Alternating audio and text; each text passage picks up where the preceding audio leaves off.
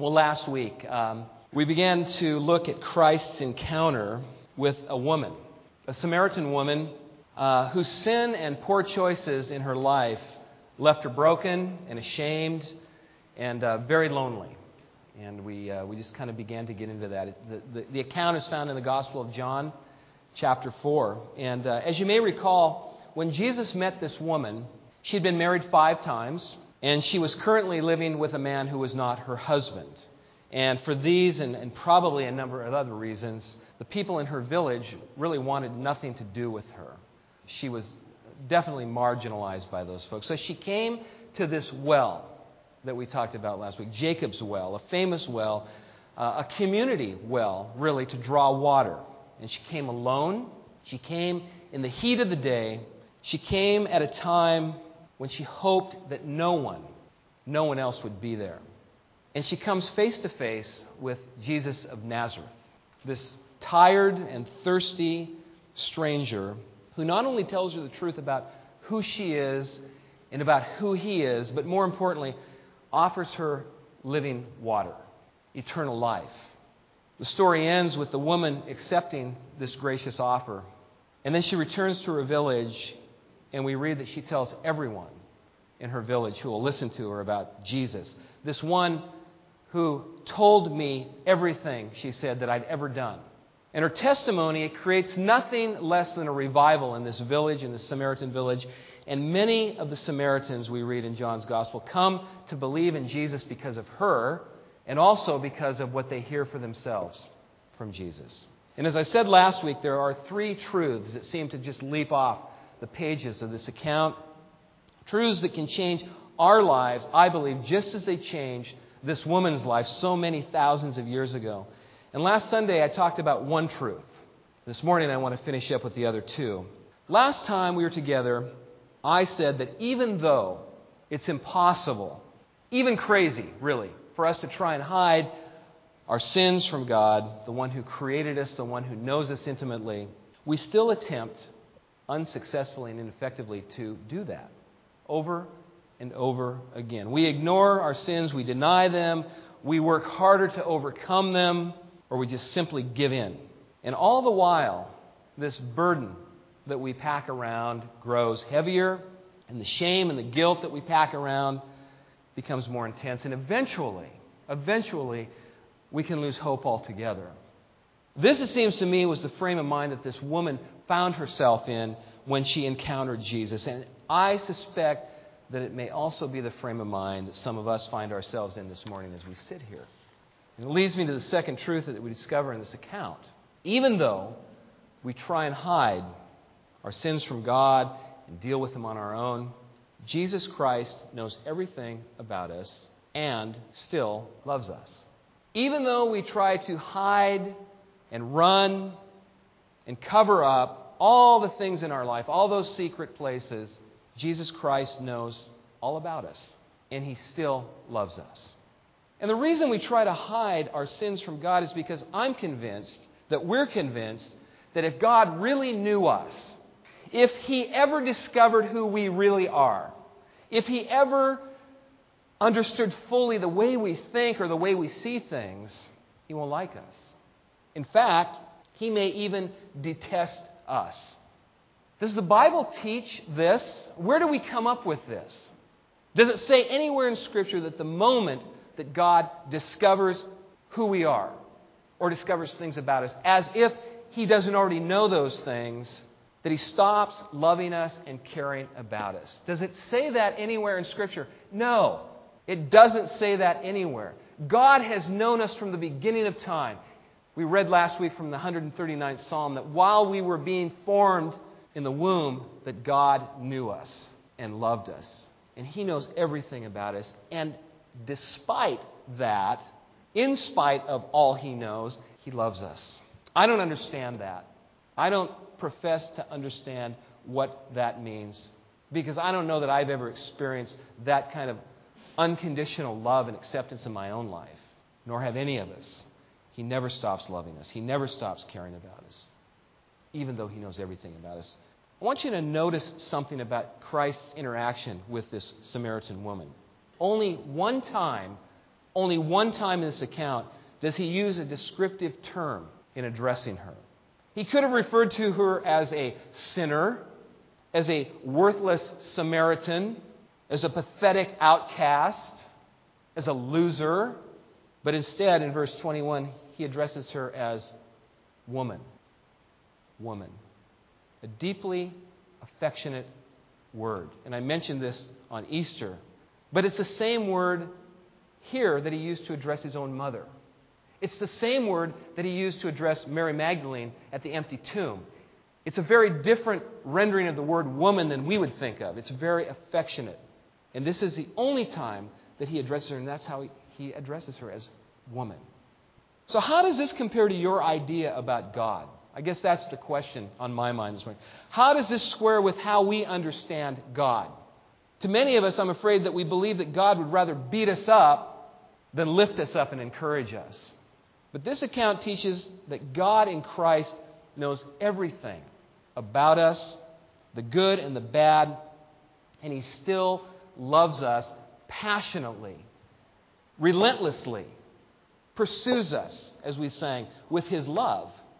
Jesus Christ does not accuse or condemn, He loves, and that's what changes our lives. None of us have ever been changed through condemnation and accusation.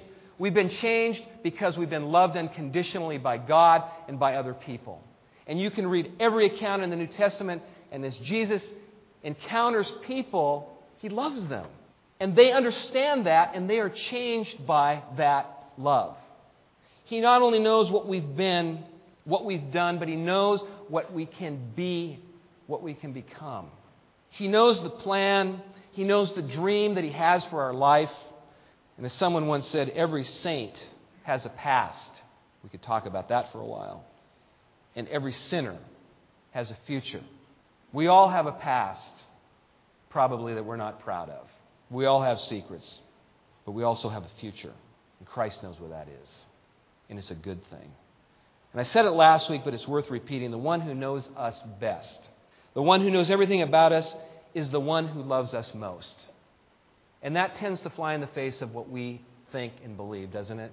We often think the ones who know us the best are the ones that are most suspect of us. But not in this case. Jesus Christ knows you better than anyone else, and he loves you more than anyone else ever could or ever will. This is incredible news. This is the gospel. Well, another truth emerges from this account, and here it is. Our sins have consequences. I wrote this down and I thought, you know, it sounds like me talking to my kids.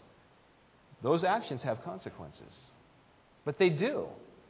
Our choices have consequences. Someone once said, sin is really self indulgence on credit. Actually, the original quote said, sin is really fun on credit. I didn't like that, so I changed it.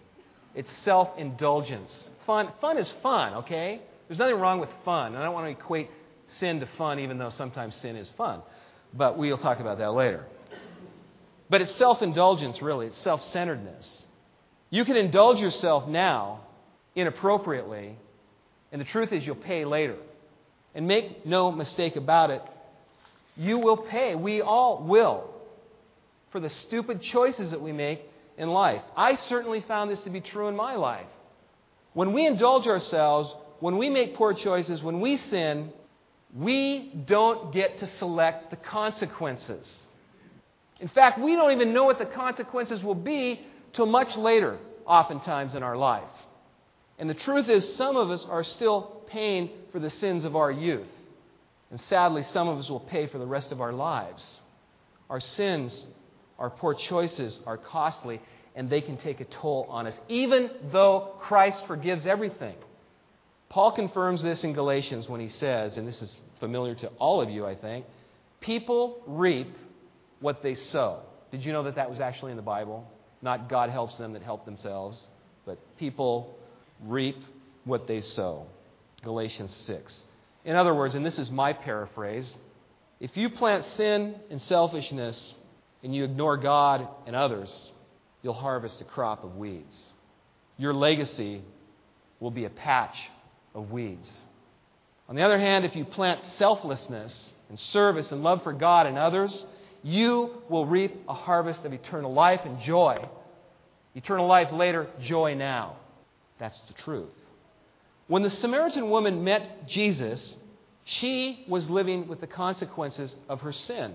All the poor, impulsive choices that she had made, she was paying an incredibly high price. She was an outcast. She was brokenhearted. She was lonely. And most tragically of all, she was far from God. She was parched and empty, and she was without hope.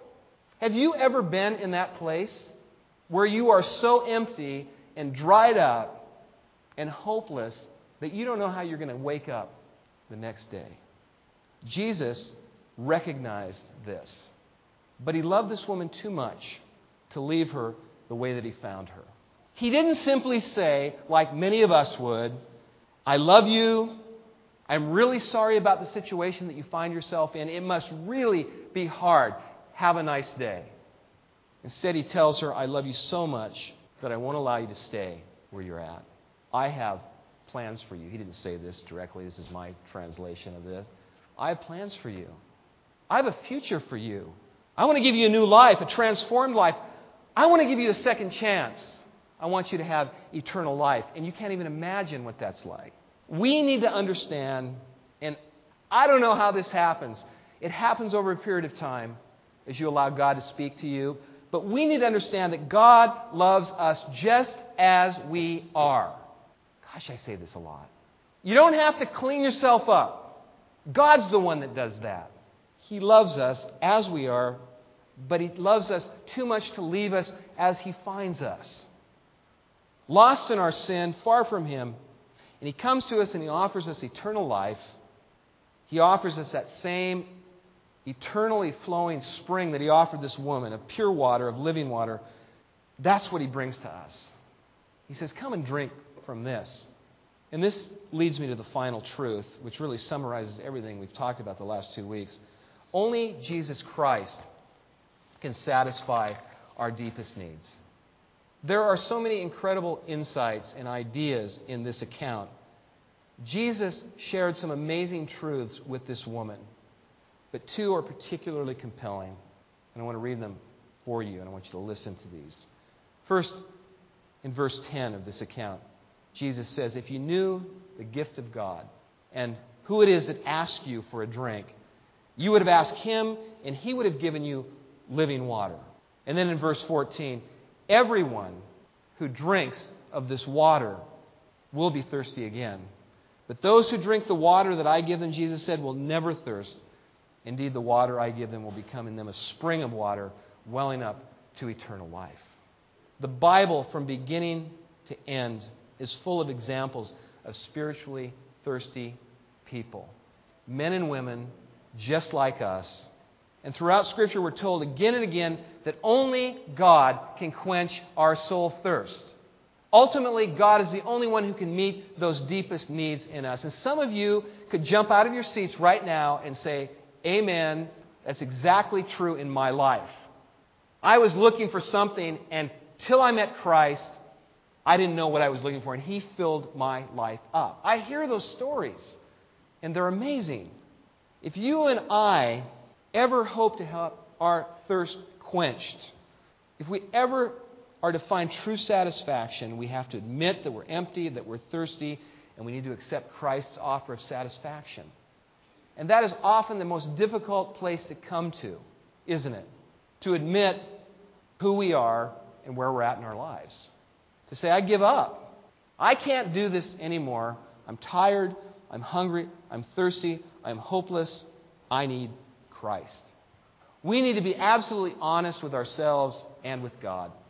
The great theologian Charlie Brown once said, Sometimes I lie awake at night and I ask, Where have I gone wrong?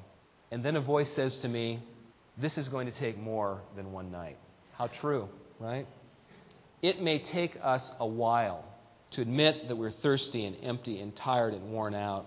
But once we do, and once we accept God's gracious offer of satisfaction, we will never be the same. We will never be the same. Like many of us, this Samaritan woman was looking for something to fill the emptiness in her soul. And for her, it was relationships with men. But not until she met the man, Christ, Jesus of Nazareth, did she find satisfaction. Did she find the truth? And what was true for her is also true for each of us. Only Jesus is able to meet our deepest needs, to satisfy our souls, or as the old hymn goes, to change our heart and to make us whole. He's the only one that can do that. Later in John's Gospel, Jesus says, If you're thirsty, come to me. If you believe in me, Jesus said, come and drink. When was the last time that you were able to peacefully lay your head on your pillow and go to sleep? Guilt free, without shame, without regret. When was the last time, if ever, that you knew with absolute certainty that you were loved and accepted by God no matter what? When was the last time you heard the Lord say to you, I know everything about you, all of your sins, all of your secrets, and I love you. I love you. We believe that Christ shows up when we gather to worship, and I believe that He's sitting next to each of us this morning, and He's lovingly and graciously whispering to us, and He's saying, I love you. I am the only one who can quench your thirst. I'm the only one who can heal you and make you right with God. And I will never leave you. I will never forsake you. I will walk with you every day.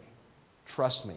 Accept my offer of satisfaction, my gift of eternal life.